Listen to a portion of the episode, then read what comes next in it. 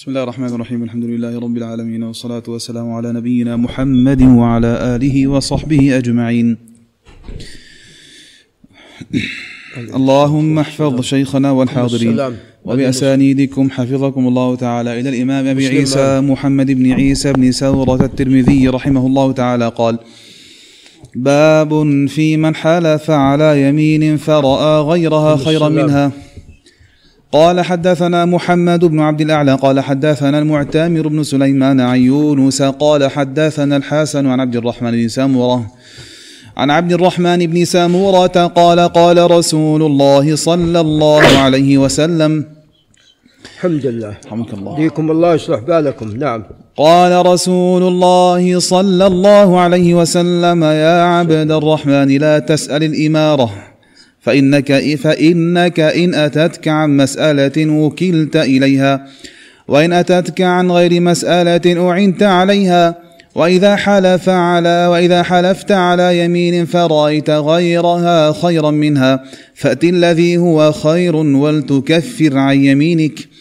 قال وفي الباب عن عدي بن حاتم وأبي الدرداء وأنس وعائشة وعبد الله بن عمرو وأبي هريرة وأم سلمة وأبي موسى رضي الله عنهم. قال حديث عبد الرحمن بن ساموره حديث حسن صحيح. قال باب في الكفارة قبل الحنث قال حدثنا قتيبة عن مالك بن أنس عن سهيل بن أبي صالح عن أبيه عن أبي هريرة. رضي الله عنه عن النبي صلى الله عليه وسلم أنه قال من حلف على يمين فرأى غيرها خيرا منها فليكفر عن يمينه وليفعل قال وفي الباب عن أم سلمة قال حديث أبي هريرة حديث حسن صحيح والعمل على هذا عند أكثر أهل العلم من أصحاب النبي صلى الله عليه وسلم وغيرهم أن الكفارة قبل الحنث تجزئ وهو قول مالك والشافعي وأحمد وإسحاق. وقال بعض أهل العلم لا يكفر إلا بعد الحنث. قال سفيان الثوري إن كفر بعد الحنث أحب إلي وإن كفر قبل الحنث أجزأه. قال باب في الاستثناء أحسنت. في اليمين أحسن الله. أحسن بسم الله الرحمن الرحيم وبه نستعين وعليه نتوكل و وإليه نلجأ وبه نعتصم ونفوض جميع أمورنا إليه جل وعلا نحمده سبحانه وتعالى ونثني عليه الخير كله ونصلي ونسلم على نبينا محمد وعلى آله وأصحابه والتابعين لهم بإحسان إلى يوم الدين. أما بعد فقال الإمام أبو عيسى الترمذي في كتابه الجامع باب في كفارة النذر. إذا لم يسمى وتقدم لنا أن من أنواع عليكم السلام النذر هو النذر الذي لا يسمى وهو أن يقول الإنسان لله علي نذر ولا يسمي هذا النذر. فهذا هو المقصود. ما حكم ذلك عندما يقول الإنسان ذلك؟ ولا يفي بما نذر. لله علي نذر أني أفعل كذا وكذا. ولم يفعل كذا وكذا فهنا عليه كفارة تجاه هذا الشيء الذي لم يفعله.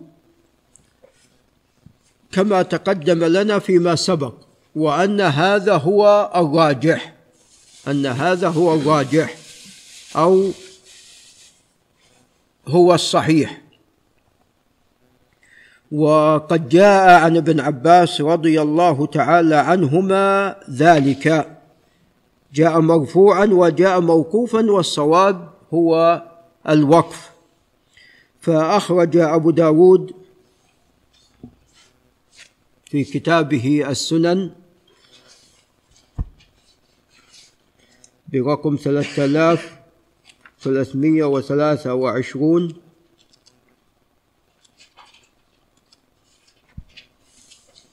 قال باب النذر لا يسمى. قال حدثنا جعفر بن مسافر التنيسي قال عن ابن أبي فديك قال حدثني طلحة بن يحيى الأنصاري قال عن عبد الله بن سعيد بن أبي هند قال عن بكير بن عبد الله بن الأشج قال عن كريب قال عن ابن عباس رضي الله عنهما أن الرسول صلى الله عليه وسلم قال من نذر نذرا لم يسمه فكفارته كفارة يمين.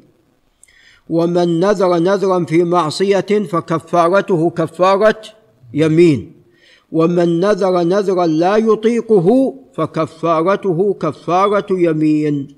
ومن نذر نذرا أطاقه فليفي به. هذه أربعة أنواع من النذر ثلاثة فيها كلها ماذا؟ كفارة يمين. عليكم السلام. خذ يا يا أسامة بارك الله فيك من الكتاب. نعم. فالثلاثة الأولى كلها فيها كفارة يمين بخلاف النذر الذي يطيقه فعليه أن يفعله. نعم. قال أبو داود روى هذا الحديث وكيع وغيره. عن عبد الله بن سعيد بن أبي هند أوقفوه على ابن عباس. فالأقرب في هذا الخبر أنه موقوف على ابن عباس رضي الله تعالى عنهما. نعم. فإذا كفارة النذر الذي لم يسمى كفارته كفارة يمين. سليمان بن أرقم نعم تقدم أنه نعم متروك. نعم. قال حدثنا أحمد بن منيع وهو البغوي وهو ثقة حافظ توفي عام 44 و200 قال حدثنا أبو بكر بن عياش بن سالم الأسدي الكوفي المقرئ توفي أربع وتسعين ومئة وقد بلغ المئة وقيل توفي عام 93 أو عفوا قيل توفي عام 92 ومئة أو 93 ومئة وكانت ولادته قبل المئة. كانت ولادته قبل المئة. أبو بكر بن عياش كان من أهل الفضل والعبادة وأهل القرآن وهو الملقب بشعبة عند القراء. ولذا اختلف في اسمه على عشرة أقوال. قيل عبد الله وقيل محمد وقيل سالم وقيل شعبة وقيل غير ذلك. والأقرب كما تقدم لنا أن اسمه كنيته. نعم. وأن ابن أبو بكر بن عياش سأل سأل أبيه عن اسمه فقال أو أفاد بأن اسمه أبو بكر. فالراجح كما هو في كتب الحديث أنه أن اسمه كنيته. أبو بكر عليكم السلام. عليكم السلام. أبو بكر بن عياش حديثه على قسمين. ما حدث من كتابه فهذا الأصل فيه الصحة وما حدث به من حفظه. الذي حدث به من حفظه هذا على قسمين. إن كان مما حدث به قديما فهذا أصح مما حدث به أخيرا. فهو أصح مما حدث به أخيرا. والأصل في حديثه كله أنه ثابت ومقبول حتى يتبين خلاف ذلك. الإشكال أنه تغير حفظه عندما كبر وأنه إذا حدث من حفظه قد يخطئ. إيه تغير الحفظ وإذا حدث من حفظه قد يخطئ. نعم. وله غرائب بعض الأشياء الغريبة وبعض ال ال ال الأشياء التي أخطأ فيها. نعم. فهذه حديث أبي بكر بن عياش. قال حدثني محمد مولى المغيرة بن شعبة. محمد هذا هو بن يزيد بن أبي زياد الثقفي. قيل الفلسطيني وقيل الكوفي. نزيل مصر نزل مصر. الأقرب أنه كوفي لأنه مولى المغيرة بن شعبة والمغيرة بن شعبة كان أميرا على الكوفة. فالأقرب أنه كوفي هذا هو الأقرب. نعم. محمد هذا مجهول لا يعرف. محمد هذا مجهول لا يعرف. نعم. وبعض أهل العلم ذكره في الضعفاء كأبي جعفر العقيلي وغيره. وقد تفرد بهذا الخبر. قال حدثني كعب بن علقمة وهو بن كعب التنوخي المصري وهو صدوق. توفي سنة سبع وعشرين ومائة أو ثلاثين ومائة قال عن أبي الخير وأبو الخير هو اليزني. مرثد بن عبد الله عليكم السلام. أبو الخير اليزني. وهو ثقة عالم فقيه. بل قال الذهبي كان مفتي أهل مصر في زمانه. قال عن عقبة ابن عامر.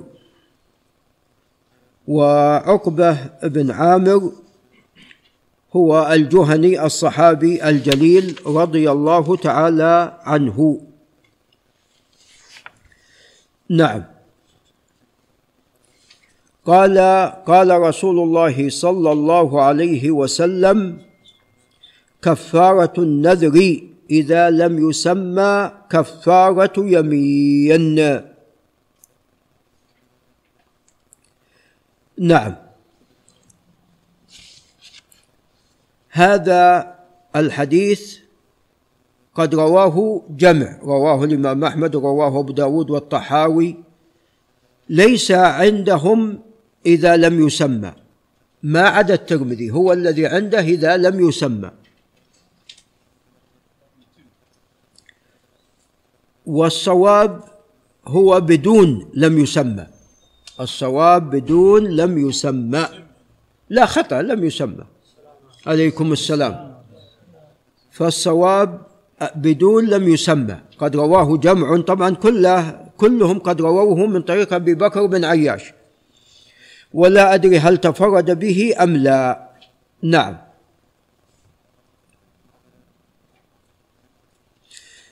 فيراجع يعني طبعا الذين ينصون على التفرد منهم أبو عيسى الترمذي.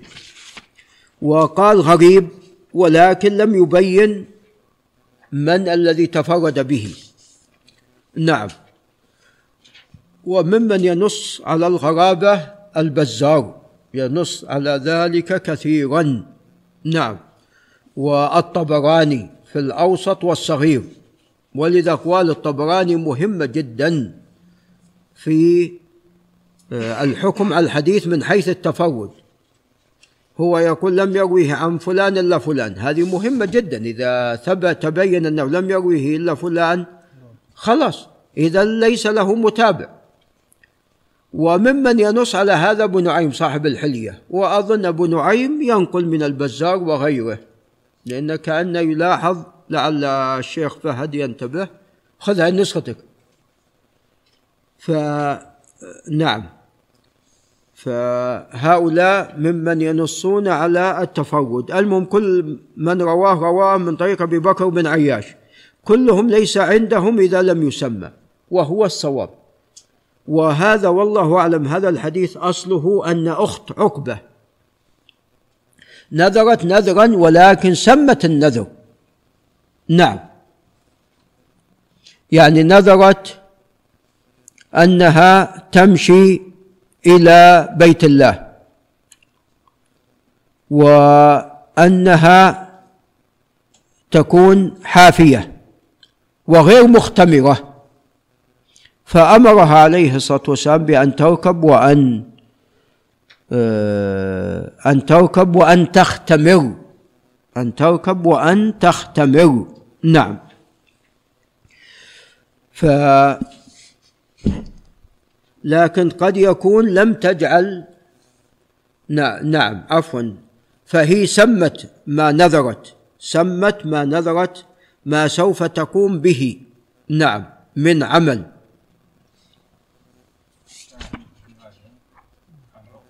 نعم. هو سوف يأتي إن شاء الله. بإذن الله سوف يأتي. نعم.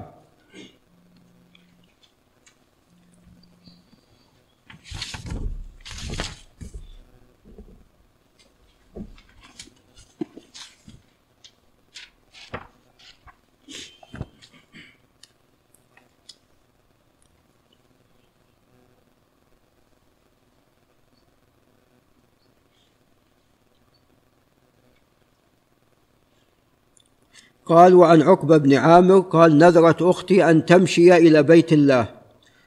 فأمرتني أن أستفتي لها رسول الله صلى الله عليه وسلم فاستفتيته فقال لتمشي ولتركب لتمشي ولتركب متفق عليه ولمسلم فيه حافية غير مختمرة. وفي رواية نذرت أختي أن تمشي إلى الكعبة فقال رسول الله صلى الله عليه وسلم إن الله لغني عن مشيها لتركب ولتهدي بدنه.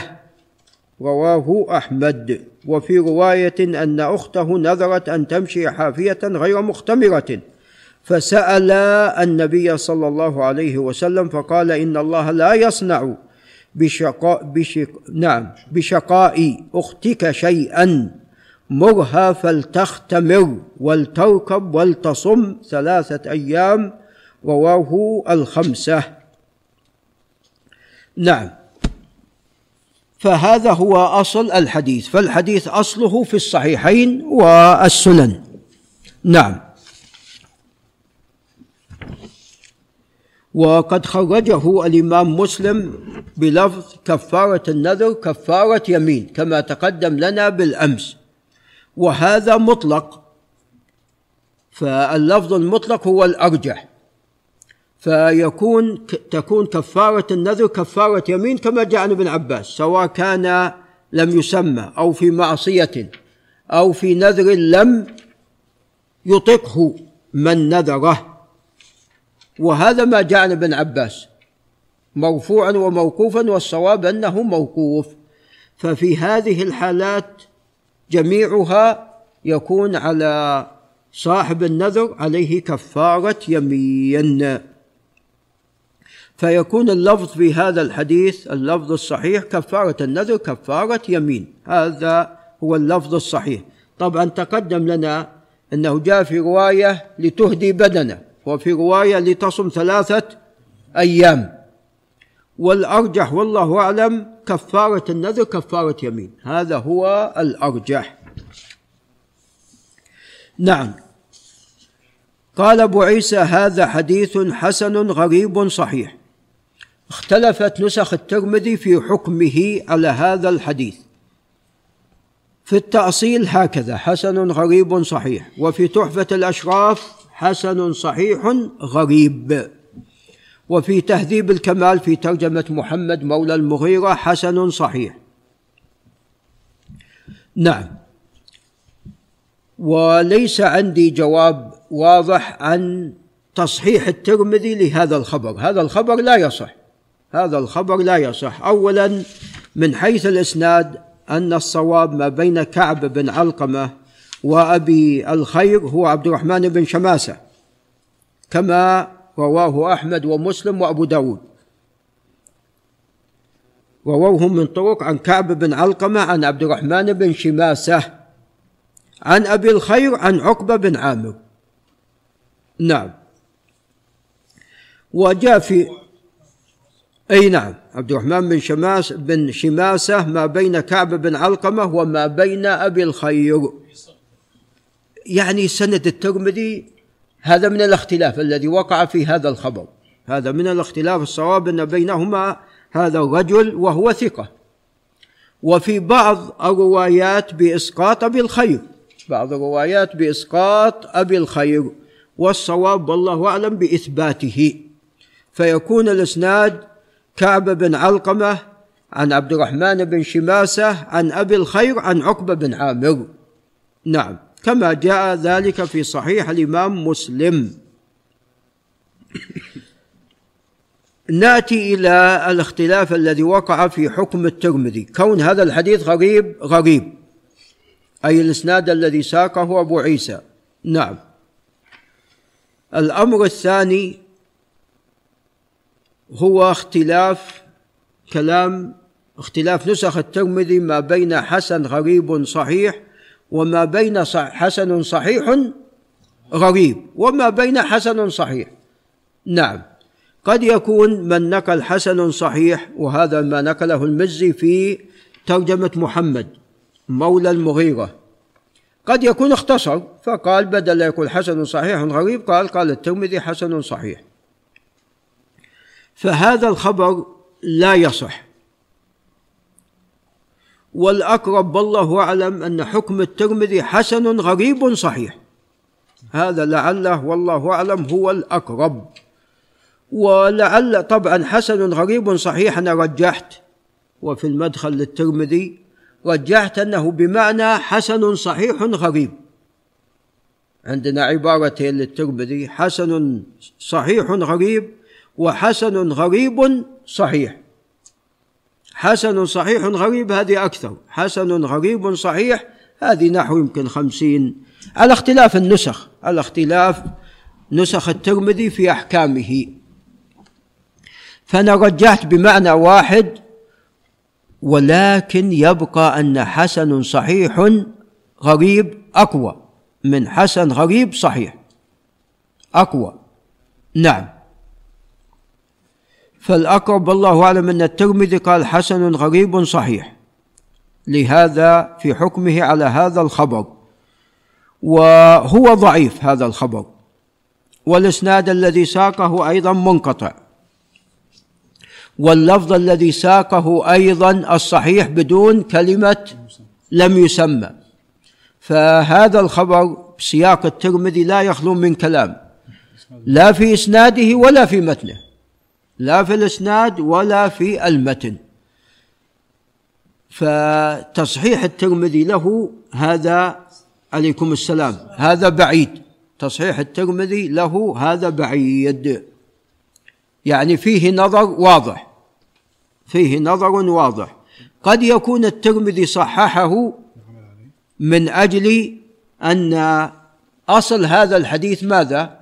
صحيح. قد يكون صححهم من أجل كون هذا الحديث من حيث الأصل صحيح وتقدم أنه متفق عليه تقدم أنه متفق عليه من حيث الأصل. وإلا فإن سياق الترمذي إسنادا ومتنا لا يصح. نعم. نعم. لم يسمى قد تكون من الترمذي نفسه يعني والله قد تكون وقد تكون من أحمد بن منيع البغوي. وقد يكون أيضا هذا من الاختلاف الذي وقع على أبي بكر بن عياش أنه قد يكون مره حدث به لم يسمى. نعم ولكن في الغالب فيما حدث به بدون لم يسمى. وهذا هو الصحيح الذي جاء من وجه آخر كفارة النذر كفارة يمين. نعم.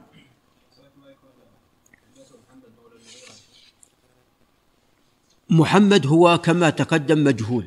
محمد هو مجهول. وكما تقدم أن هل أبو بكر بن عياش تفرد به أم لا. فمحتمل أن هذا السياق يعني أخطأ فيه أبو بكر بن عياش. ومحتمل لمحمد أنه هو الذي نعم. ولكن قد اختلف على أبي بكر بن عياش في زيادة لم يسمى. نعم. لأن الأكثر رووه عنه بدون لم يسمى. نعم. قال باب في من حلف على يمين فرأى غيرها خيرا منها. هنا أتى بعد ما ذكر ما يتعلق بأبواب النذور أتى إلى باب الأيمان. وهذا الكتاب كما تقدم معقود للنذور والأيمان. نعم. فالأيمان جمع الأيمان مفرد جمع ومفردها يمين.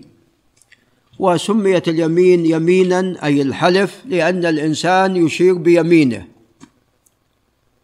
أو نحو ذلك. فلليمين لها علاقة بيد الإنسان. لليمين لها علاقة بيد الإنسان. نعم. الأيمان ممكن أن تقسم إلى قسمين أيمان مشروعة وأيمان ممنوعة. الأيمان المشروعة هي ما كان فيها الحلف بالله. عليكم السلام. جل وعلا ما كان فيها الحلف بالله سبحانه وتعالى أو بأسمائه وصفاته عز وجل. وأن يحلف الإنسان وهو صادق. أن يحلف الإنسان وهو صادق. نعم. في حلفه هذا. نعم. فهذه هي اليمين المشروعة. وأما الممنوع ما كان بخلاف ذلك. أن يحلف الإنسان وهو كاذب أو بارك الله فيكم أن يحلف بغير الله. فيقع في الشرك. نعم. وحلف بغير الله هذا على قسمين أيضا. إما والعياذ بالله أن يكون هذا المحلوب به يعظمه كتعظيم الخالق أو أشد نعوذ بالله. وقد الإنسان يتعجب كيف الإنسان مهما بلغ من الكفر أن يقدم المخلوق على الخالق في التعظيم؟ هذا يوجد عند بعض الناس نعوذ بالله. خاصة الذين يعتقدون بالأولياء. فتقول لا أحلف. أعوذ بالله. أحلف بالله. ما عنده مانع يحلف بالله وهو كاذب. لكن لو قيل له هذا لا يجوز احلف بالولي وهو كاذب ماذا يفعل؟ ما يحلف يمتنع. نعم يمتنع. فإذا نعوذ بالله عظم هذا الولي أشد من تعظيمه لله وعظم هذا المخلوق أشد من تعظيمه للخالق. سبحانه وتعالى فهذا كفر أكبر. مخرج من الملة نعوذ بالله. وأما إذا كان مجرد تعظيم نسبي فهذا شرك أصغر. وكفارته أن يقول لا إله إلا الله. كما جاء في الحديث الصحيح من حلف باللات والعزى فليقل لا إله إلا الله. فالحلف لا يكون إلا بأسماء الله إلا بالله وأسمائه وصفاته جل وعلا. نعم. ناتي إلى اليمين المشروعة. اليمين المشروعة ثلاثة أنواع. النوع الأول هي أو هو النوع الأول عندما يكون هناك خصومة فيطلب من الإنسان أن يحلف. خصومة في هذا الكتاب. هذا يقول لي وهذا الثاني يقول لا بل هذا الكتاب لي. خصومة في هذه الأرض يقول هذه أرضي ورثتها عن أبي عن جدي والثاني يقول لا هذه هي أرضي. فتعلمون هنا تطلب اليمين اليمين على البينة على المدعي واليمين على على من أنكر. وقد تقدم لنا هذا فيما سبق. فهذا النوع الأول. النوع الثاني عندما الإنسان يحلف ولكن ليس في خصومة وإنما يحلف لكي يؤكد أن هذا الشيء قد حصل أو أن هذا الأمر قد وقع وما شابه ذلك. وهذا كثير يعني في كلام رسول الله صلى الله عليه وسلم والذي نفسي بيده لا ومقلب القلوب. فكان كثيرا عليه الصلاة والسلام ما يحلف حتى يؤكد هذا الأمر. بل ربنا جل وعلا في كتابه يقسم وقد أقسم أقساما كثيرة. حتى قال عز وجل فلا أقسم بما تبصرون وبما لا تبصرون. نعم. وهذا عم قسم جاء في كتاب الله جل وعلا. نعم.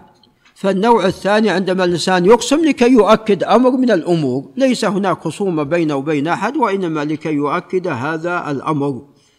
نعم. القسم الثالث هي الأيمان التي تجري على لسان الإنسان بدون ماذا؟ بدون قصد. بدون قصد. لا والله وبلا والله وليس قصده الحلف. ليس قصده اليمين. فهذه لا يؤاخذ بها الإنسان. لو أنه بارك الله فيكم يعني آه، وقع في خلاف ما أقسم عليه لأنه لم يكن قصده ماذا؟ الحلف وإنما هذا يجري على لسانه. طبعا هناك نوع رابع ممكن أن يذكر وهو عندما يحلف الإنسان أنه سوف يفعل كيت وكيت ولكن هذا له علاقة بالنذر فإذا لم يفعل شيء مستقبل. قال أنا إذا أول راتب سوف يستلمه قال والله إذا استلمت أول راتب سوف تصدق بنصفه ولم يتصدق. نعم. فهذا يمين على ماذا؟ على شيء مستقبل. هذا يمين على شيء مستقبل. وهذا الذي سوف يأتي في حديث عبد الرحمن بن سمرة. نعم. مثلا إنسان أقسم أن لا يكلم فلان. هنا يكفر عن يمينه ويأتي الذي هو ماذا؟ الذي هو خير. نعم. اي نعم. قال حدثنا محمد بن عبد الأعلى وهو الصنعاني البصري وهو ثقة توفي عام 45 و200 قال حدثنا المعتمر بن سليمان وهو بن طرخان التيمي البصري وهو ثقة مشهور. ولد عام ستة وتوفي عام سبعة وثمانين ومائة. ولد عام ستة ومائة وتوفي عام سبعة وثمانين ومائة. يعني توفي عن واحد وثمانين سنة تقريبا. وهو ثقة مشهور خرج له الجماعة. وكان من أهل الفضل. قال عن يونس وهو بن عبيد. يونس بن عبيد العبدي البصري. وهو أيضا ثقة ثبت. توفي سنة تسع وثلاثين ومائة. قال حدثنا الحسن وهو ابن أبي الحسن البصري الإمام الجليل. سيد من سادات التابعين. توفي عام عشرة ومائة. قال عن عبد الرحمن بن سمرة العبشمي نسبة إلى عبد شمس وهو صحابي جليل. نعم أسلم في فتح مكة وتوفي سنة خمسين. نزل البصرة وتوفي فيها وكان أحد القادة. وقد فتح الله عز وجل على يديه كابل وسجستان فرضي الله تعالى عنه. قال قال رسول الله صلى الله عليه وسلم يا عبد الرحمن لا تسأل الإمارة. يعني آه، يلاحظ في أحيان أو كثير من الأحيان عندما الرسول عليه الصلاة والسلام يقول لأحد الصحابة شيء يكون هذا الصحابي سوف ماذا؟ سوف يحصل له هذا الشيء. مثل ما جاء عند أبي داود أن جاء الخطاب لأنس بن مالك والله أعلم. أن الرسول عليه الصلاة والسلام قال إن الناس سوف يمصرون أمصارا وإن مصرا منها يقال لها البصرة فإياك وسباخها وعليك بضواحيها. فسكن مصرة البصرة في عهد عمر فسكن أنس في ضواحي البصرة. نعم. عليكم السلام. فهنا عندما قال ذلك عليه الصلاة والسلام لعبد الرحمن تولى الإمارة. عبد الرحمن. عبد الرحمن تولى الإمارة. نعم. فقال له لا تسأل الإمارة. نعم. فهذا حكم عام وهو أن الإنسان لا يسأل ماذا؟ لا يسأل الإمارة. هذا حكم عام أن الإنسان لا يسأل الإمارة. ومن ذلك طبعا في الإمارة يدخل جميع الولايات. تدخل جميع الولايات من القضاء والقيادة وما شابه ذلك. لأن في هذه الحالة سوف يؤمر على أناس. نعم. فالولايات لا يطلبها الإنسان. هذا حكم عام. يستثنى في بعض الحالات إذا كان الإنسان يعني يخشى أن تكون الإمارة في من لا يحسن. وأن المصلحة في توليه ماذا؟ في توليه نعم الإمارة. توليه هذه الولاية. نعم. وعلى هذا يحمل ما حصل بين عثمان وعلي رضي الله تعالى عنهما. كان كل واحد منهما يريد ماذا؟ يريد أن تكون الخلافة له. نعم يريد أن تكون تعلمون اختار عمر ستة من العشرة رضي الله تعالى عنهم جميعا ممن بقي منهم أبو عبيدة كان قد توفاه الله.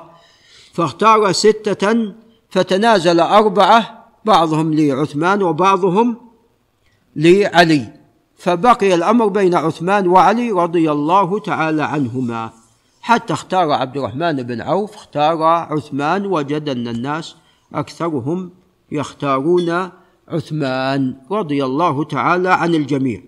ففي هذه الحالة لا بأس بسؤال الإمارة أو بالسعي لها عندما يعني يخشى الإنسان أن يتولى هذه الإمارة من لا يحسن ويخشى من سوء العاقبة ومغبة العاقبة. قال لا تسأل لا تسأل الإمارة. لما؟ قال فإنك إن أتتك عن مسألة وكلت إليها. وعندما الإنسان يوكل لنفسه يوكل إلى ماذا؟ إلى الضعف والعجز. يوكل إلى الضعف والعجز. نعم. والظلم والجهل.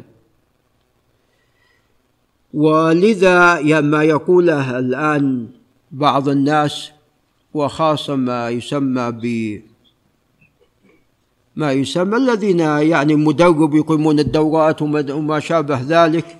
نعم. والبرمجة العصبية وما شابه ذلك. نعم. إي نعم. يقولون اجعل ثقة في نفسك. لتكن عندك ثقة في في نفسك. وهذا خطأ. كيف تثق في نفسك؟ تثق بمن؟ تثق بالله عز وجل. لا تثق بنفسك. ولا تكلني إلى نفسي طرفة عين. فإذا كان الرسول عليه الصلاة والسلام يقول لا تكلني إلى نفسي طرفة عين إذا ما بالك بغيره؟ فأنت خل عندك ثقة بالله. حتى قال الشيخ محمد بن إبراهيم رحمه الله كما في الفتاوى المجموعة له عندما سئل خل عندك ثقة بنفسك أو أنا أثق بنفسي قال هذا غير عاقل. هذا ليس ينافي فقط الشرع ينافي ماذا؟ العقل.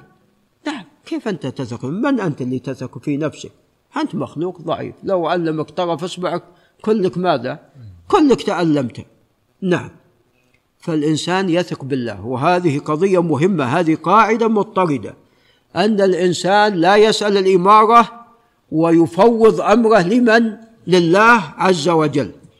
قال إن أتتك عن مسألة وكلت إليها وإن أتتك عن غير مسألة أعنت عليها. والإنسان محتاج غاية الحاجة إلى أن يعان من قبل ربه عز وجل أشد من حاجته للطعام والشراب. وإذا لم يأتي عون من الله عز وجل للفتى فأول ما يقضي عليه ماذا؟ اجتهاده. أول ما يقضي على الإنسان هو اجتهاده. نعم. قال وإذا حلفت على يمين فرأيت غيرها خيرا منها فأت الذي هو خير. والله لا أكلم فلان وهذا أخوك المسلم. فالأولى أن تكلمه. طيب ماذا تفعل باليمين؟ تكفر عن يمينك. عائشة رضي الله عنها عندما غضبت على عبد الله بن الزبير. نعم وهي خالته رضي الله عنها تصدقت وتصدقت قال بحجر عليها. ولا شك هذا من عبد الله بن الزبير رضي الله عنه يعتبر ماذا؟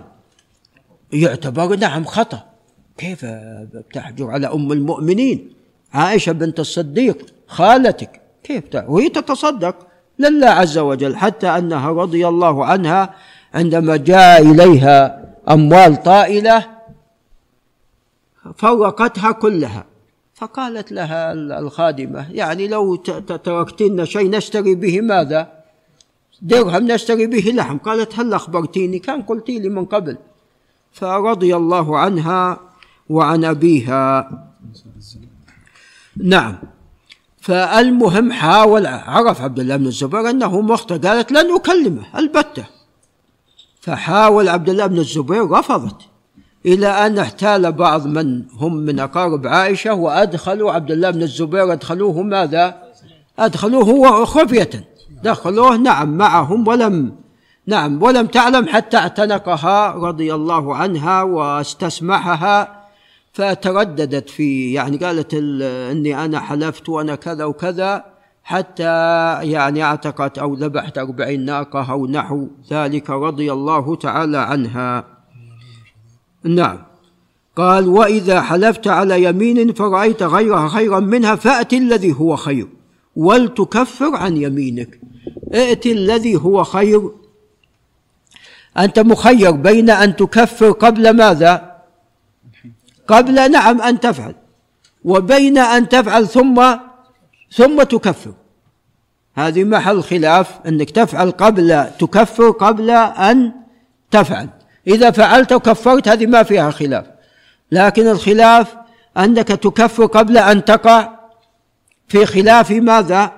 في خلاف ما حلفت عليه والصواب أنه أن هذا أولى أنك تكفر قبل أن تقدم على ماذا؟ على نعم على ما خلفت به يمينك قال وفي الباب عن عدي بن حاتم وأبي الدرداء وأنس وعائشة وعبد الله بن عمرو وأبي هريرة وام سلمة وأبي موسى رضي الله عنهم جميعا. قال حديث عبد الرحمن بن سمرة حديث حسن صحيح. نعم هذا رجاله كلهم ثقات أثبات كما تقدم عفوا ثقات مشهورين كما تقدم والحديث قد خرجه الشيخان. قال باب في الكفارة قبل الحنث. وهذا ما تقدمت الإشارة إليه في حديث عبد الرحمن بن سمرة. والمسألة كما تقدم فيها خلاف والصواب أن كلا الأمرين مشروع والأولى أنك تبادر. نعم هي شيء في ذمتك فبادر. قال حدثنا قتيبة وهو بن سعيد بن جميل بن طريف أبو رجا الثقفي وهو ثقة ثبت. توفي عام أربعين ومائتين قال عن مالك بن أنس وهو ابن أبي عامر الأصبحي المدني وهو أيضا إمام مشهور توفي عام تسعة وسبعين ومائة وتقدم لنا فيما سبق بعض الأحكام المتعلقة بالإمام مالك أنه رحمه الله غالبا لا يروي إلا عمن إلا عن ثقة. لا يروي إلا عن ثقة. نعم فإذا وجدنا شخصا قد روى عنه مالك فهذا غالبا أنه يكون ثقة. نعم. ثانيا الأخبار التي أسندها صحيحة وإنما يأتي الضعف من الأخبار التي أرسلها أو بلاغات. نعم. ثالثا فيما يتعلق بالإمام مالك أنه أحيانا يقصر الإسناد أو يرسل أو يرسل الخبر. يعني أحيانا يرسل الخبر وهو موصول عنده. تجد الخبر في الموطأ مرسل وفي الصحيحين من طريقه ماذا؟ مسند موصول. نعم. فالإمام مالك يفعل هذا؟ فينبغي الانتباه إلى ذلك. فائدة ذلك لو وقع اختلاف فلا يقال إن مالك أرسله. يقال إن هذه من عادة ماذا؟ من عادة مالك. يقال هذا من عادة مالك إلا في شيء واضح وبين. نعم يكون الصواب فيه الإرسال. نعم قال عن سهيل بن أبي صالح وسهيل بن أبي صالح ثقة مشهور وتقدم لنا أن حديثه على قسمين. حديث القديم أصح من حديثه المتأخر لأنه قد توفي له أخ فوجد عليه. حزن عليه فنسي بعض حديثه. نعم. قال عن أبيه أبو صالح ذكوان السمان وهو إمام مشهور وحافظ من الحفاظ عن أبي هريرة في عام واحد ومئة وقد أكثر جدا عن أبي هريرة من طريق سهيل بن أبي صالح عن أبي عن أبي هريرة ومن طريق الأعمش عن أبي صالح عن أبي هريرة وأحيانا طريق سمي مولى أبي بكر بن عبد الرحمن عن أبي صالح عن أبي هريرة. هؤلاء الثلاثة من أشهر أصحابه. نعم وأحيانا من طريق عمار بن القعقاع عن أبي صالح. نعم فذكوان السمان ثقة ثبت وهو مكثر من الرواية. قال عن أبي هريرة رضي الله عنه عن النبي صلى الله عليه وسلم قال من حلف على يمين فرأى غيرها خيرا منها فليكفر عن يمينه. لا يقول الإنسان أنا حلفت وبالتالي لن أكفر عن يميني وأن يميني تمنعني من آتي أو أفعل الذي هو خير. لا ائت الذي هو خير. طيب ماذا تفعل باليمين؟ كفر عن يمينك. كفارة يمين وهي إطعام عشرة مساكين أو كسوتهم أو عتق رقبة فمن لم يستطع فصيام ثلاثة أيام. مخير الصيام لا لا الثلاثة أنت مخير بين الأشياء الثلاثة. ثم إذا ما استطعت على واحد منها تنتقل إلى ماذا؟